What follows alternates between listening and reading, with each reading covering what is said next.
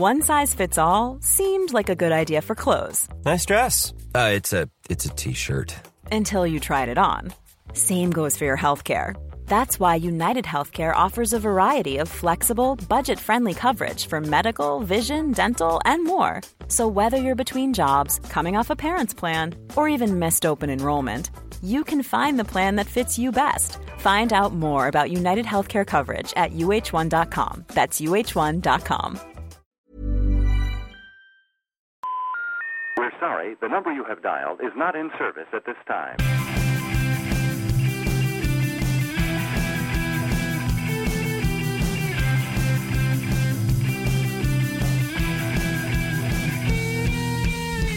Hello and welcome to the World Cricket Show, the world's favourite cricket show with me, Peabody Award winning broadcaster Adam Bayfield, and alongside me once again is a fresh faced young lad by the name of Tony Kerr. Thanks for having me. Tony, uncork the champers, run the miniature Union Jacks up the cocktail sticks, get your fing bunting out, because I've got some breaking news to bring you. We're having another baby. Not, not me and you. Britain, Tone. Britain is having another baby. Well, we haven't had any relief, really, have we? Because George is still growing up. Yeah, not long as the first one we popped out. The second one's on its way, and it's a, it's a nightmare for me. This is the worst possible thing that could have happened today. yeah, okay. Pleasantries aside, yeah, good news for, for them, but no one else. I don't. I don't need to know. I don't care. I do love it because it's like the news of a, a you know a couple, a happy couple expecting their second baby is like the worst thing that's ever happened to you. Yeah, Uh, I'm furious.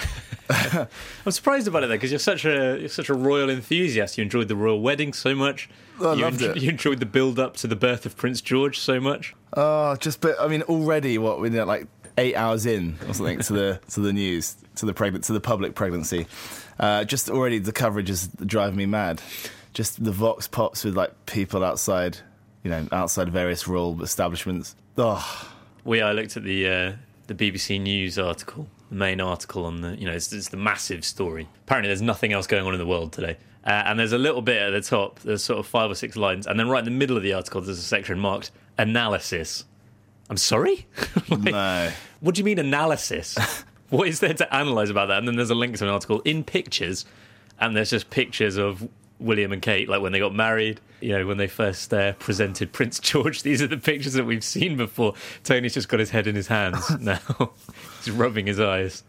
Uh, what I want to know is, and you know, I'm, I want to start as a country. I think we should advocate a one royal child policy. So you know, you as a royal couple, you're allowed one child. But I mean, what's a second? What's the point of a second at this stage? Uh, you know, and how much more does that each child cost the bloody taxpayer?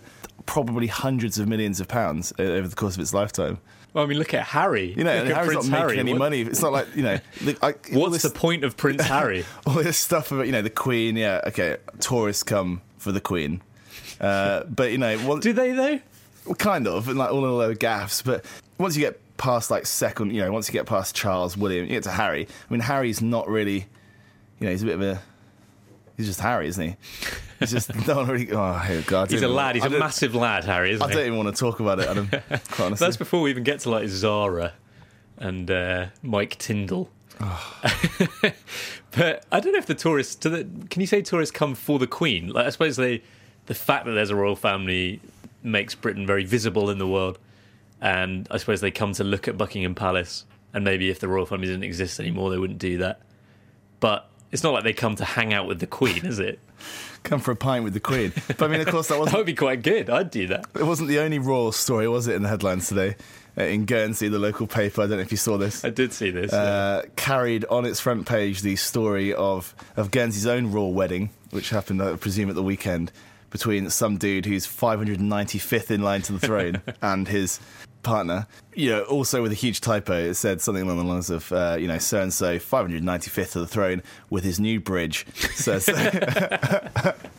so good. The man who married a bridge. They referred to him as Prince as well. Prince something. Uh, Are you a prince if you're 595th in line to the throne? I don't even know what I am in line to the throne. Am I up there high enough to be also referred to as prince? Who knows? You can't. You can't say not. No, definitely. I mean, isn't it? It's a oh, famous thing I was going to say, but it's a, thing, isn't it? That that's one of the longest Wikipedia articles, isn't it? The British throne line. What do you call it? What do you call it? Line of succession. That's the one. You know, in terms of characters, it's bloody millions of them, and it goes all the way down to like one thousand. I think. Yeah, if only there was a way for, for us to look this up. So if only I had a laptop in front of me now. Um, it's complete garbage, isn't it? Let's be honest. I mean, I'm not.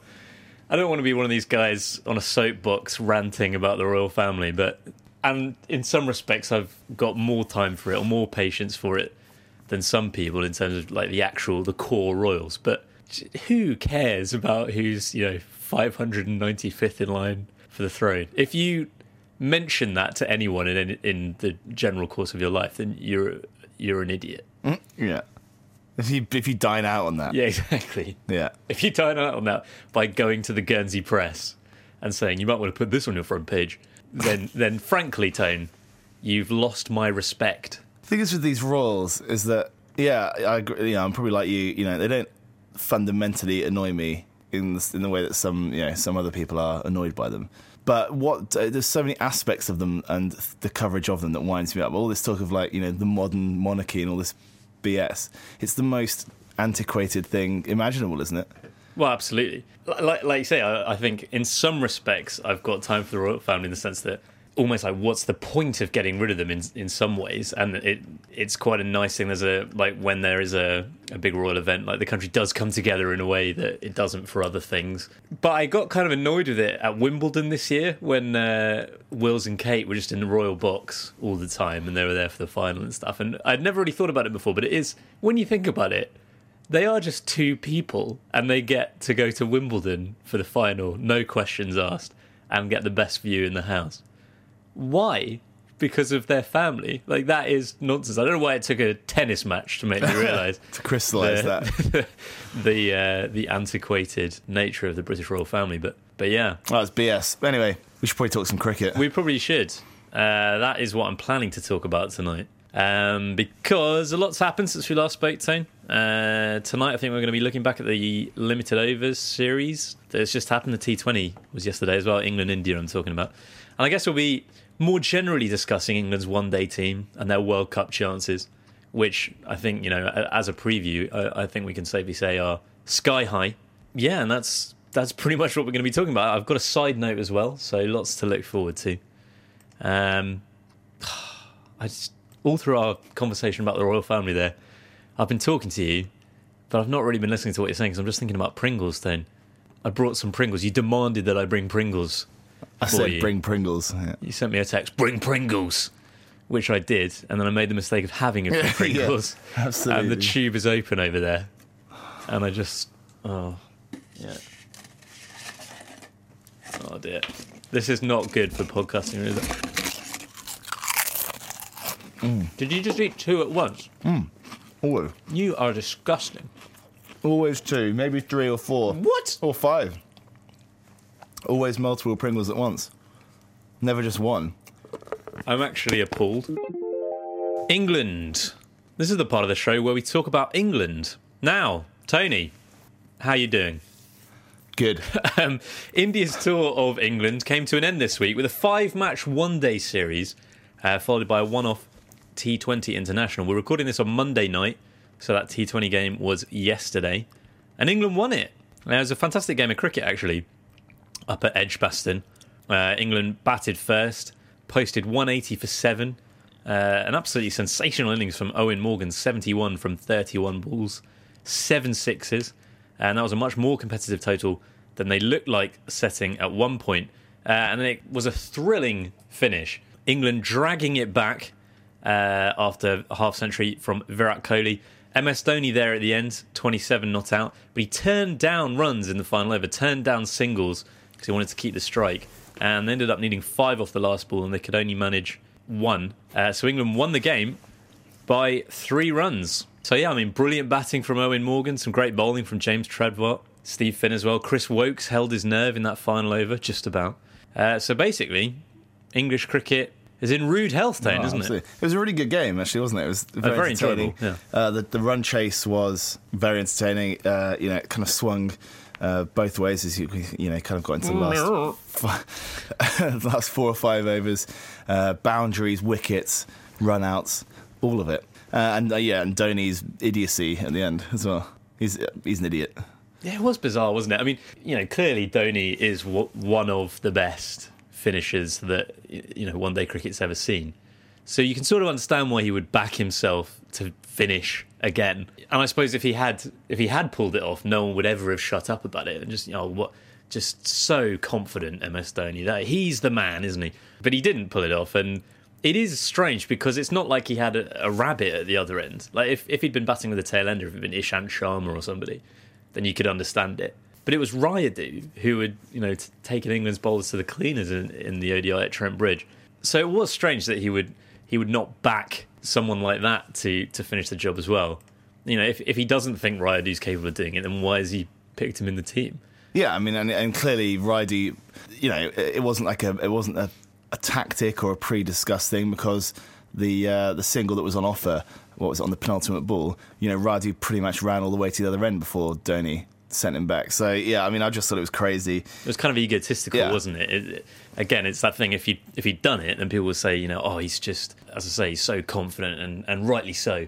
I'm delighted he didn't do it. I mean, not least because I'm an England fan and you know Well, yeah. I would have won the game, but just yeah, I just, Just smacks just of no, I'll do this. it was I'm the only one who can do this. Yeah. Stupid. Uh, yeah, and yeah, couldn't have happened to a nicer guy, really. uh, but yeah, I think. Do you not like Dhoni? well, not not especially. Uh, yeah. Well, this is a bigger conversation Yeah. that we might not have now, but I, you know, I think he's, I think he's a bit deluded in some respect. You saw, you saw him say uh, after the game, he's like, "Yeah, I think it's been a pretty good tour for us." After you know the Test series debacle, it's depressing if he thinks that that's a good tour because it suggests that he just that he and and therefore by extension the Indian team don't care about Test cricket. So that, that, that aspect of it, I'm, I'm not a big fan, but I don't, I don't think he's. No, I mean, as say a- he's as an a unpleasant man. No, no, uh, it's being the Indian cricket captain must be quite a weird and unique position to be in. But but yeah, I mean, I just I mean, that, that just smacked of of just stupid.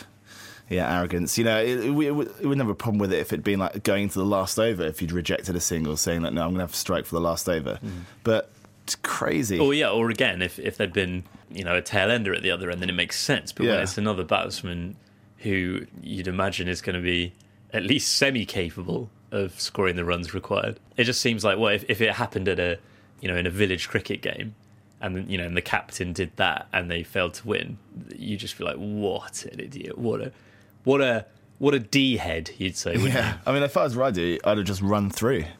I wouldn't have stopped. I'd have said, you know, "F you." this is stupid. You know, it's not really. We're bleeping out all our own swearing. Yeah, yeah. I mean, you know, Dhoni has has done some special things. You know, the the last World Cup, for example. But you know, overall, you know, recently, he's not like he's he's that you know particularly. He's not a special batsman on a, on a, any kind of level, and he's not a special captain. You know, and the biggest cricketing nation in the game hasn't had a great run, has it? So you know, for me, I don't really think he should be there or be captain. There you go. There you go. Dhoni slammed. Well, I just annoyed, that just annoyed me. Just pack him off now. Uh, there was something else at that game that I was going to say annoyed, but annoyed isn't really the word, uh, which is when Moeen Ali was booed as he walked to the wicket. He was booed again when he came onto bowl. Uh, every time he touched the ball in the field, he was booed. Did he see this or did, did he hear this? I I was, I was, it was quite a loud pub, so I couldn't really hear. I think it was music playing. You're always in the game. I was in a, I was in a nightclub. Uh, it was three in the afternoon on a Sunday, uh, so you didn't really hear it. no. Well, yeah, it was. There, was a lot of booing. Actually, it, it it would be wrong to say it was a you know a, a small minority or a small section of fans. I mean, it may well have been a minority, but it wasn't a small minority because it, it was pretty loud the booing um, when he came out to bat. You've got to ask why are they booing him? It's not like when someone boos Stuart Broad or Ricky Ponting or something like that. It's you know because of specific things that have Yeah, happened. and it's not like a that's, it's not like a pantomime booing, is No, it either? he's being booed either because he's of Pakistani origin, or because he's just generally of Asian origin and playing for England, or because he's a Muslim, or some combination of all three. But yeah, I mean, it was just it was pretty disgraceful actually, and I don't think it's something that can be ignored because he is literally just being booed for who he is, not for something that he's done, as I say. So I don't think it's really overstating it to call that racism. And if something similar happened, you know, in a Premier League football match, if a if a black player was booed when his name was called out and booed again when the ball was passed to him, there would be some pretty serious repercussions. You know, they'd identify the fans involved and probably be some bans handed out and things like that. And you'd have to say rightly so. Yeah, agreed. The word banter has cropped up in in defence, but that's No, just that not really. cover it. I mean, the, the word banter has been buried really as a as a useful term, hasn't it, in the- over the last few years, uh, by various people. I love the idea of banter being a useful term, like in in discourse. I don't know, there like must- at a university. Yeah, there must have been a time Seminar. though when banter was, yeah, it was a valid, legitimate term for something. but not like you just can't. Don't use the don't use banter as an excuse because it just doesn't. It makes you sound like a complete idiot. I'm pretty sure you've used the word banter as an excuse lots of times. Almost certainly not. well, but yeah, it was it was very it was very very disappointing, and it, it's happened at other grounds as well throughout this this 50 over series, but not to that extent. Yeah, I mean, I was just I was pretty shocked by it to be honest, and it's uh, pathetic. Doesn't really cover it, but but I would say there needs to be some some investigation of it, and something has to happen. It, it, we can't can't just say oh that's that's happened and that's fine. It's not fine. I mean, Moeen Ali himself doesn't want to pursue it, does he? He's not not going to report it. No, although he did say he was upset by it. Just because he doesn't want to pursue it doesn't necessarily mean it shouldn't be pursued because another player might come along and be put in a similar position and he shouldn't be put in that position either. So, you know, it's got to be tackled because if you let it slide, then it'll happen again. Anyway, uh, back to the actual cricket. Uh, I mean, let's talk about that 50 over series then, Tone, because it was a it was a pretty bad one from an English perspective. It finished 3 1 to India. The first game was rained off. Uh, the second game, India won by 133 runs after posting 304 for 6. England were skittled out for 161. The third game, India won by six wickets. Uh, England were going pretty nicely, but then collapsed against the spin. Uh, and the fourth game was even more comprehensive. India won by nine wickets. England could only manage 206. Uh, and India got there with only one wicket down, and they lost that right at the end. Ajinkya Rahane uh, with a century, Shikhar Dhawan, 97 not out from just 81 balls. Uh, so yeah, they were 3 0 up with one to play. England did manage to salvage some pride uh, by winning the final game at Headingley. But that doesn't really even begin to paper over the cracks of what was a pretty humbling series, actually. After the last couple of weeks, Tane, are you optimistic about England's chances at the World Cup? No, I'm not optimistic about anything about the World Cup, really. Uh, Can't we just do World 2020? It'd be much more fun. Uh, yeah, I mean, the, the momentum swung so markedly in the Test series, but then for England to be able to put up so little resistance, really, in this ODI series is, is well, on one hand, baffling, uh, and on the other hand, really disappointing.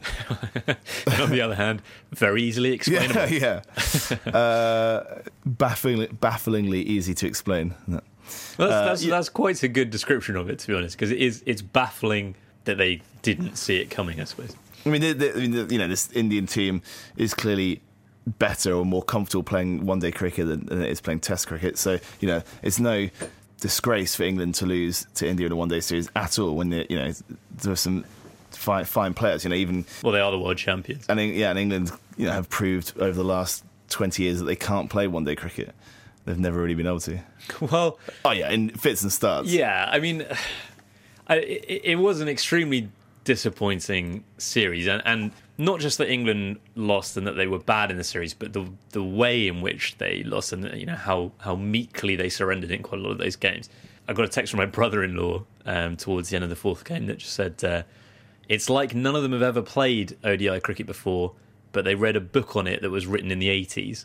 And it's true in that it's it does seem like England are playing a very outmoded brand of cricket where you know they're trying to build steadily and keep wickets in hand and go for it at the end. And you know sometimes that can work, but it's quite a high risk strategy because if you don't keep wickets in hand and you're only going at four and over, then you can't explode at the end, and then you end up setting as they did, sort of two oh five to two twenty, that sort of score, which is just nowhere near good enough against this Indian team.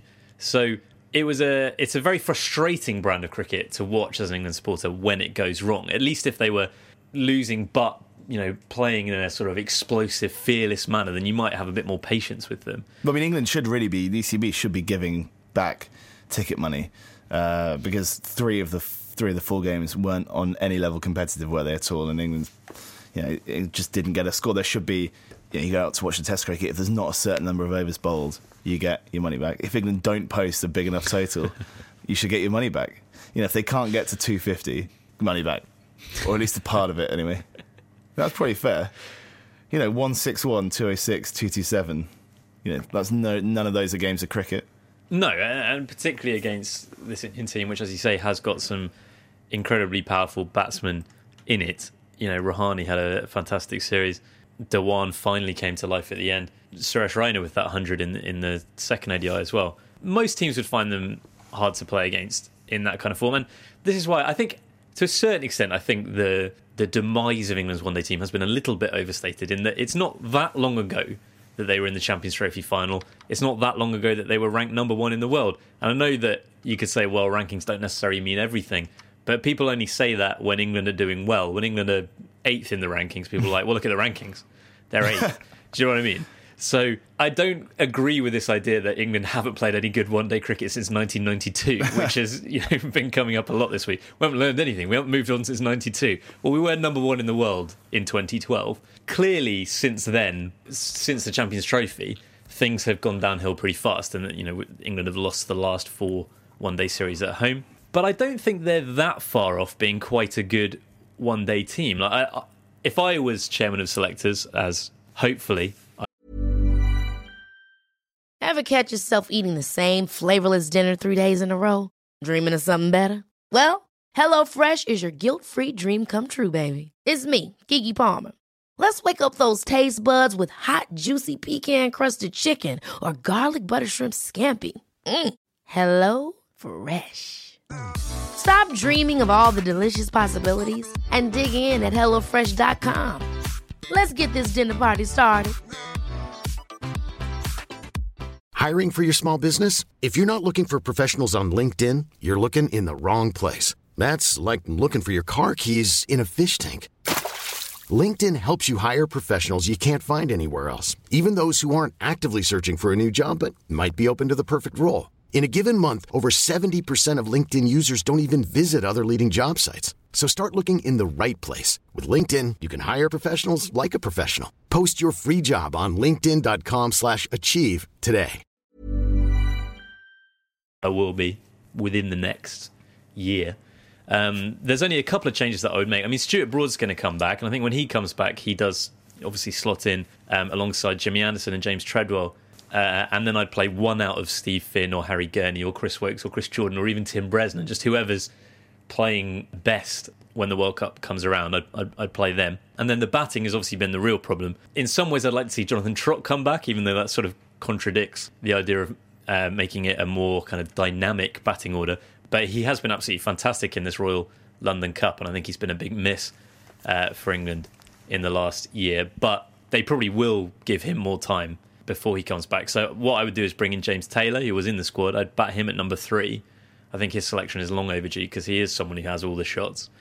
And just immediately, that's a much more dynamic looking batting lineup with Root and Morgan and Buttler there as well. And the other thing I'd do, and I never thought I'd say this, is bring back Ravi Bopara.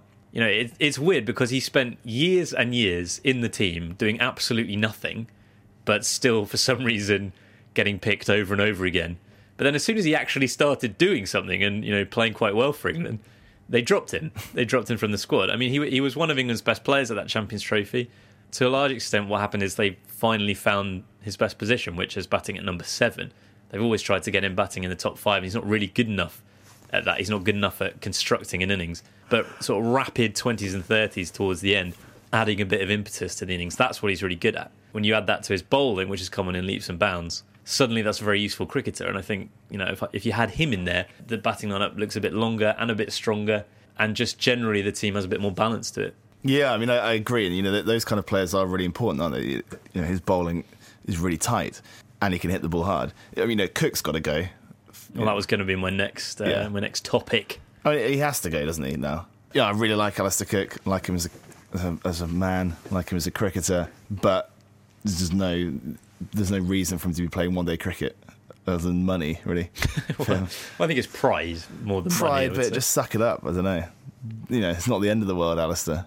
You know, he's never been the right sort of player to. Uh, to op- you know, open a, a one day innings at all. So, uh, you know, he's, he's had a go at it. Yeah, you know, give him a chance. But he just doesn't average enough. His strike rate's appalling overall. I think his career strike rate's about 77. You know, it, when, I mean, when was the last time he made a score? It's, it's years ago. I think it's two years since he last got a 50 in one day cricket. No, I completely agree with you. Um, like it, it was a strange choice to make him captain in the first place in many ways. I mean, Well, I mean, they're just. I guess they're kind of. It's always that desire for consistency, isn't there? And you know, having the England cricket captain. yeah, and they obviously identified him as being Strauss's successor. Wanted to blood him in the one day team first, but he wasn't in the one day team when they made him captain of the one day team. And the reason he wasn't in the one day team was because he was not considered to be the right kind of player to play one day cricket. And you'd have to say rightly so. I mean, to be fair to him, immediately after he became captain, he did have a, a spell where he was really good, and he, he did score, you know, around about a run a ball, and was very consistently producing um, important innings. But that only lasted for a year or less, and then since then, since the middle of 2012, he's not produced a score of any significance at all. When you look at this England team, there's a pretty obvious weak link in the batting, and we, you know, we talk about the, the frustratingly slow starts and the lack of firepower in the top order.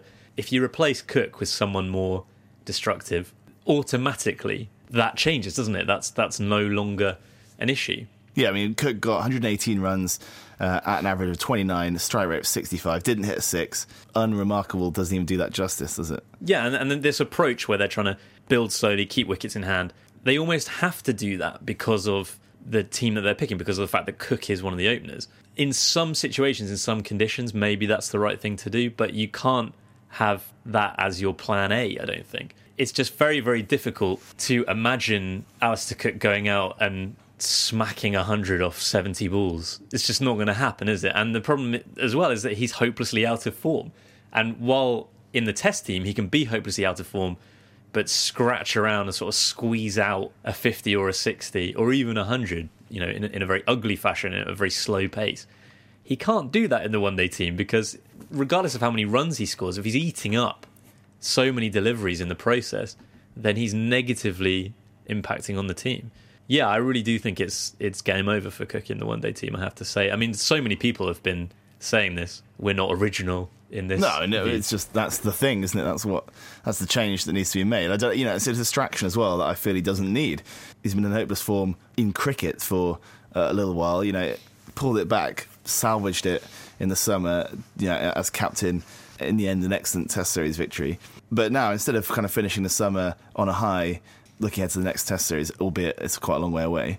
You know, he's now back on the back pages Yeah. because everyone says, you know, so it's just more stress and more hassle, which he doesn't really need. He, he must not know whether he's coming or going this summer. It's like what's is it like a Turkish bath? We just have hot water, cold water, hot water.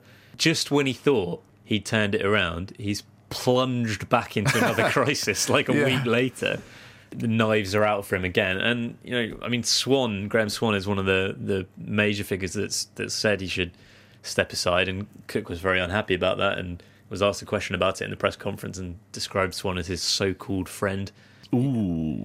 And I think he makes himself look like a bit of an idiot when he says stuff like that, Cook. Um, I do think Swann is right. You know, Swann's point was that 2015 is a, an absolutely enormous year for England in Test cricket. And the last thing that Cook needs is a really demoralising World Cup campaign to kick it off. As you say, he could have been going into this eight month break feeling good about himself, chance to go away, recharge the batteries uh, on the farm. But actually, yeah, he's just going to spend the entire break, you know, his hair slowly falling out uh, as he fights for his place in the team, fights for his uh, captaincy. Well, he shouldn't really have long, should he? Because you know, England's next adventure is seven ODIs isn't it, against Sri Lanka at the end of November. The decision needs to be made very soon, really, as to yeah, and the, what the decision has been made. Surely, you'd hope. I don't think so. I think they're going to stick with him. I think he'll be captain at the World Cup. No, I Um, mean, it's, it's uh, you know right off then, you know, write the whole thing off. It, you know, it's this stupid thing, isn't it, where England keep kind of building using World Cups to build for the next World Cup. they seem to be doing that for years, uh, and it's it's insane. Well, but also Just it go just, play the World Cup to win it. I agree. We, we talked about this in the aftermath of the last World Cup, where you know it was building a new team, looking ahead. Four years is too long to plan for, so and inevitably, what happens is that the team struggles, and then, as happened just before the 2011 World Cup, they just threw out a load of players and brought a load of new ones in because they weren't doing well enough to go into that World Cup feeling confident. So you know they brought Matt Prior back and stuff like that. The same thing could well happen again when they get rid of the captain immediately before, but it didn't need to be like this. They could have made this decision a long time ago, or not made the decision in the first place to give it to Cook. It's a shame that Hales didn't really produce the goods in this series. You know, it obviously persists with him, but that's that's a disappointing disappointing outcome. Yeah, it would have been nice to see him go out and, and post a big I mean, he score. managed to bat even worse than Cook. To be fair, well, no, it's true, and I, I wasn't stunned by that. I think the idea that Hales was the answer to all the problems was pretty far fetched, but he's got to be worth sticking with at least for a while. And yeah, this is what I mean. I, I don't think the team is that bad. I don't think it's that far away from being competitive. I mean, at the moment, you'd put them as comfortably the eighth favourites for the World Cup, and by some distance below the the seven above them. But it, it doesn't need to be that way. Just I don't think they're that far away from being back in the mix again. It doesn't need a radical overhaul. It probably just needs a couple of tweaks. But the thing is, one of those tweaks is a radical tweak, which is changing the captain.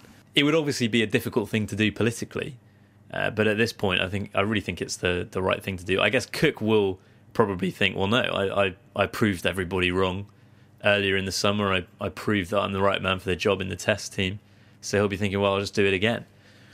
And to some extent, you think, well, he did prove us all wrong, so maybe he will do it again. Not that long ago, we were sat here saying he needs to step aside in the test team, and obviously that isn't what we think now.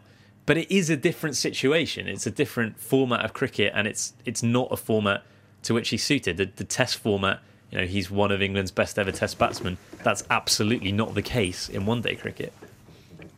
poor Alastair. Just imagine him now, sat on the farm, Just- glum.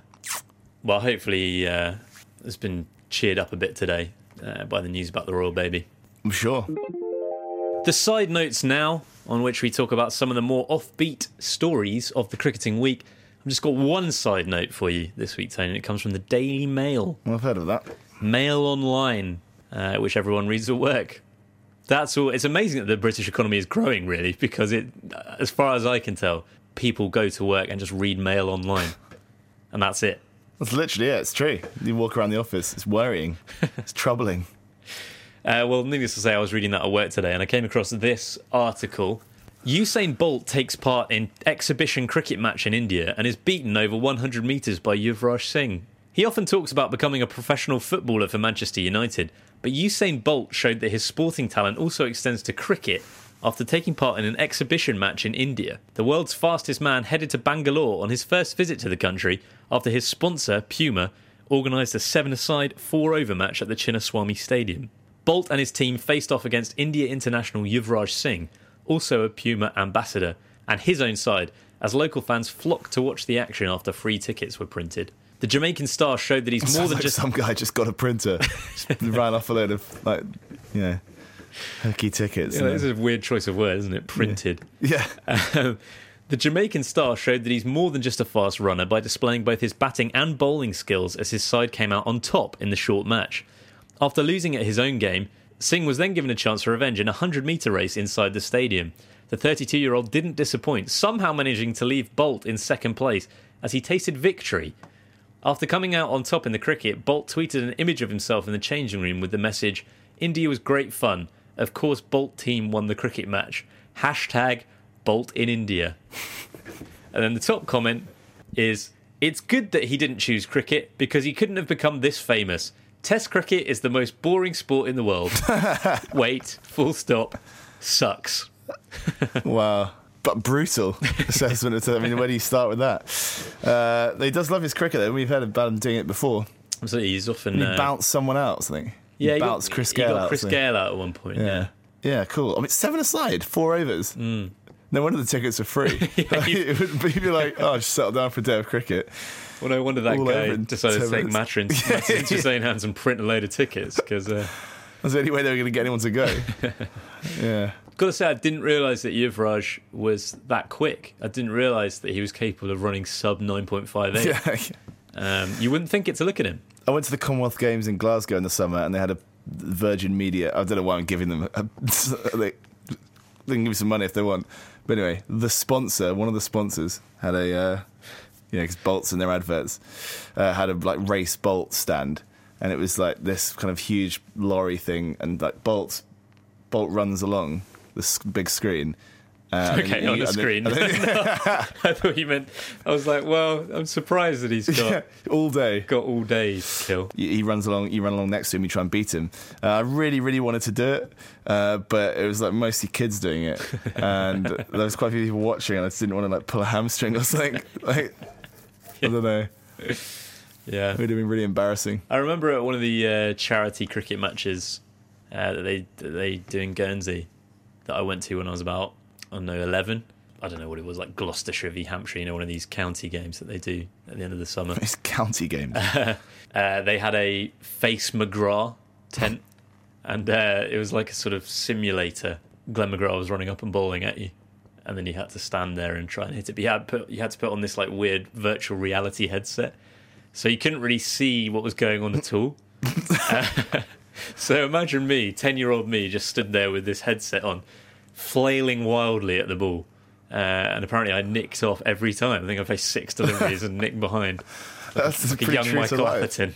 at least you got bat on ball i guess I know. You, a lot of the time, you, you know, they always say, "Oh, he was good enough to nick that." Only Rahul Dravid would have been good enough to nick it. Only Adam Bayfield, only ten-year-old Adam Bayfield would have been good enough to nick that one. i wish i'd seen that Yeah. I swear things just used to be better. I mean, uh, okay, obviously things used to be better when you were a kid, but like there was just more Such an old man. like thing you got more excited about technology like pointless technology like that and like simulators and stuff why what happened to simulators That you can still do simulators at Walt Disney World Resort Yeah. in Orlando. i mean mainly the, the main simulator i'm talking about is the one that used to be at gatwick it used to be the best part of going on any holiday. So obviously that's not Flight there. So therefore, well, no, but you got in it. It looked like a big uh, moon buggy thing. It was like white. I, I think that's what it looked like anyway. And you you could sit like two or three of you in there, uh, and you could simulate skiing, roller coaster. I was gonna say golf. I don't think golf is one of them, but so you know that sort of thing. And it would like pu- like bump around and shake and stuff. Sounds great. I don't, I don't think I ever did that. You never did that. No. I think at the same cricket match, as well as that Face McGrath tent, they also had a commentate like Benaud tent. They had like a minute and a half of cricket footage, and you put on these headphones, and they gave you a microphone, uh, and you could just commentate on it. And I think it was, I think it was a shot of Nick Knight being bowled out by Wasim Akram, and you just had to commentate on it. So I was there, like probably you as well. Like all, all my mates are just off having a great time watching the cricket, and I'm there in this weird little tent watching Nick Knight getting bowled out, going "Got him!" Oh, you had to do an impression. You pretty loved that. No, you didn't you? have to do it. Yeah, oh, you, you were like, oh, I'll, I've done it in my Richie Benaud. Now I'll do it in my Dickie Bird. Morning, everyone. Much like the United Kingdom of Great Britain and Northern Ireland, this episode of the World Cricket Show is very much on the brink. It's beginning to look like the end. The Scottish referendum tone, that's what I'm talking about. I don't shy away from this sort of stuff, as you know. the big topics. The hot topics. Uh, I've prepared some material. Look forward to that then. Um, Scotland, more like Notland. Britain, more like Scotland are gonna quittin'. I've got 34 of these. Uh, okay. you can test them out at Edinburgh next year. joke of the year or something. to be fair, that's probably better Yeah. than the the Dave joke of the year. Stop eating Pringles. um, but yeah, I mean, this could be the last episode of the World Cricket Show recorded with Scotland part of Britain. Tone, Amazing. think about that. Let that sink in. Yeah, I'm not- I'm not going to tell you which way I would vote, but all I will say is, couldn't the Yes campaign have found someone better than Alan Cummins to to like be their kind of flag bearer? He's not even that good an actor, Isn't he in uh, X Men Two? is he? Well, he is, but is that that's not a particularly notable film, is it? Well, I suppose, yeah. They're like, oh, Hollywood's Alan Cumming. And I'm not pretty sure, you know, being one of the X Men doesn't really count. It's a bit, you can't be called Hollywood's if you're. It's 2002's Alan Cumming. yeah, it's just a bit like he's not in a mo- he's not in movies anymore, is he? it's not the most dynamic thing, is it? When you've got Alan Cumming, is it Alan Cummings or I think it's Alan Cumming. yeah? When you've got Alan Cumming on one side and Alistair Darling on the other, it's not the most dynamic debate you're ever going to have. Yeah. You know, it's like Ferguson versus Mourinho. Is quite yeah, that was exciting. I don't think I saw that debate. Ponting Strauss. These are real clashes, sporting clashes. Botham Chappell. Coming, darling. Coming, darling. That's that's quite good. Yeah, cheers, mate. Uh, well, yeah. Did you enjoy yourself tonight, Tone? yeah. Uh, we'll be back next week, of course. Uh, but between now and then, if you enjoy the World Cricket Show, like us on Facebook, facebook.com slash cricket show. Follow us on Twitter, at cricket show. Tony's eating Pringles again. So hungry. Come on, give me some. So hungry. Uh, Tony is at Tony Caver. I am at Adam Bayfield one two. You can follow me on Instagram as well. Yes, it's Adam Bayfield. I've run out of beach pictures, so I'm now just posting pictures from several years ago. Yeah, I noticed that. Just old holiday. Um, uh, you can find all of this stuff on cricketshow.net. What? This is so good. Come on, you put me. And if you've I'm got a spare get couple of minutes, leave us a review on iTunes. We really appreciate all of those. But I think that's it. Stay in school, everybody. I've got a Pringle literally dangling in front of my mouth, and I can feel my mouth watering. Uh, so I'm going to eat this. So let's wrap up. See you next week, everybody. Treat. Bye for now. To us all. It happens to us all. Each day, each year, yeah, yeah. And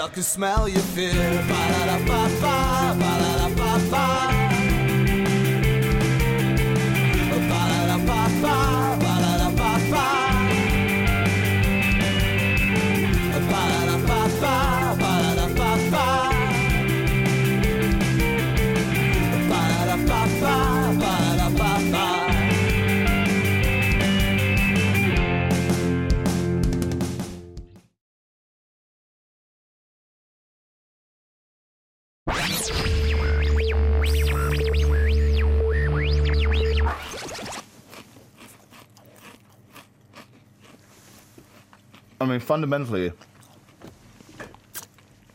you're getting more Pringle, which has got to be a good thing. It's rolling. Okay. Cool. Um, I'll just have a sip of water. Yeah. Yeah. I should probably put my phone on silent and stuff, actually. As well. D- I've just dis- do not disturb is genius. Yeah, can I do that on this one? Yeah, mate, of course. Just scroll Where- up. where is it? Scroll up from the bottom. You know, pull the pull the settings menu up, and it's just a little crescent moon. Oh, really? So what does it actually do? Well, you can. There's more granular settings, but basically, when Do Not Disturb is on, uh, it won't buzz, vibrate, light up. The notifications will still come in, but you just won't be disturbed Mm-hmm. in any way. And it will. Ri- if someone tries to call you a second time within like a two minute period, it will ring. So if like someone's trying to desperately get hold of you, Some kind of emergency Yeah, exactly. situation. But you can schedule it to come on. You know, schedule it from midnight to six a.m. or something, which is quite good. That's quite good. Yeah, that's good to know. I, I do put it on airplane mode when I'm sleeping though, because I, I don't know whether I, it's, this is completely unscientific, but I've noticed that since doing that, I sleep much better. Really? I don't know whether it's to do with the Yeah. you know, tran- transmissions or whatever, but it is, might be coincidental and it's just completely Sounds like head, it. But I do do that now. Anyway, uh, right. You you recorded all of that, presumably. Yeah, well, that- that's an extra. That's some, that's some brilliant, some gold for the Eat outtakes. three Easter eggs. There.